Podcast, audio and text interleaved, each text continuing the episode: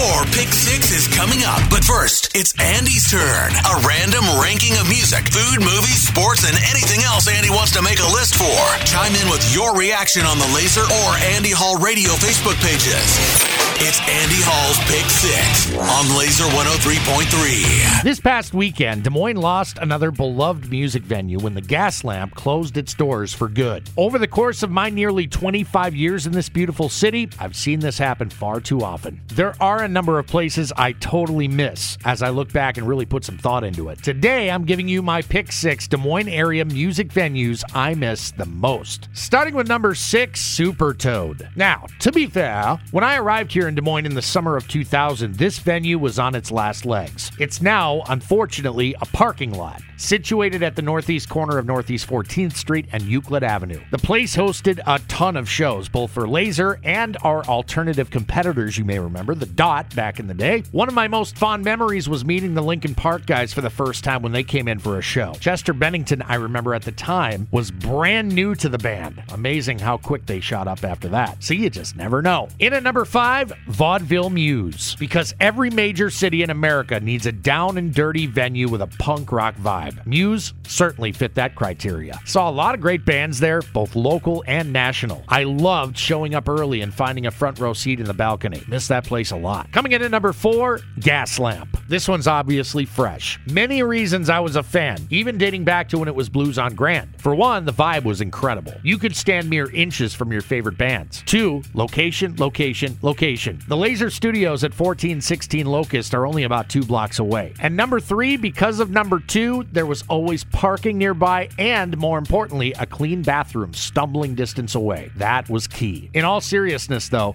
hate to see this venue go away. Lots of incredible memories. The most recent, seeing a Holy White Hounds reunion this past Saturday night. What a show. Ranking number three, House of Bricks. Regardless of the spot, and there were a few that I can remember, including the one behind the strip mall across the street from Merle Hay Mall and the East Village spot at East 6th and Grand. No matter the location, House of Bricks was a champion of the local music scene, while also hosting some pretty badass national acts too. Stone Sour, for example. What a night that was back in the audio secrecy days. I think the show sold out in something like 20 seconds. Or seeing Index Case perform their Glass album in its entirety and in sequence. Man, those were good times. At number two, Toad Holler. Who doesn't remember road tripping to the south side to see a rock show at this sweat box east of Southeast 14th Street on Army Post Road? For those who never had the opportunity, I truly feel for you. Toad Holler was a special place in the early 2000s where a ton of Lazer artists that were up and coming played to massive audiences. Also, there was the fight nights. Wednesdays, if I remember correctly,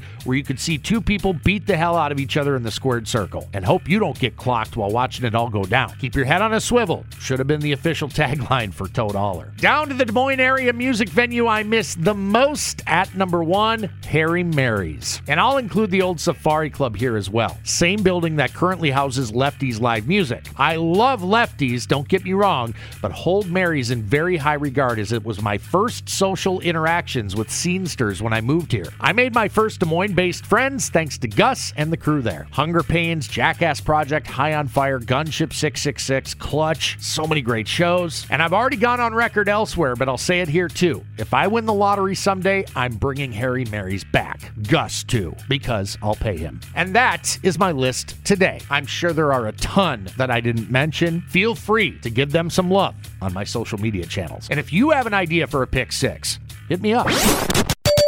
Was Andy Hall's Pick Six. Looking for your thoughts and opinions on the Lazer or Andy Hall Radio Facebook pages. Stay tuned. Your Pick Six is coming at the top of the hour on Lazer 103.3.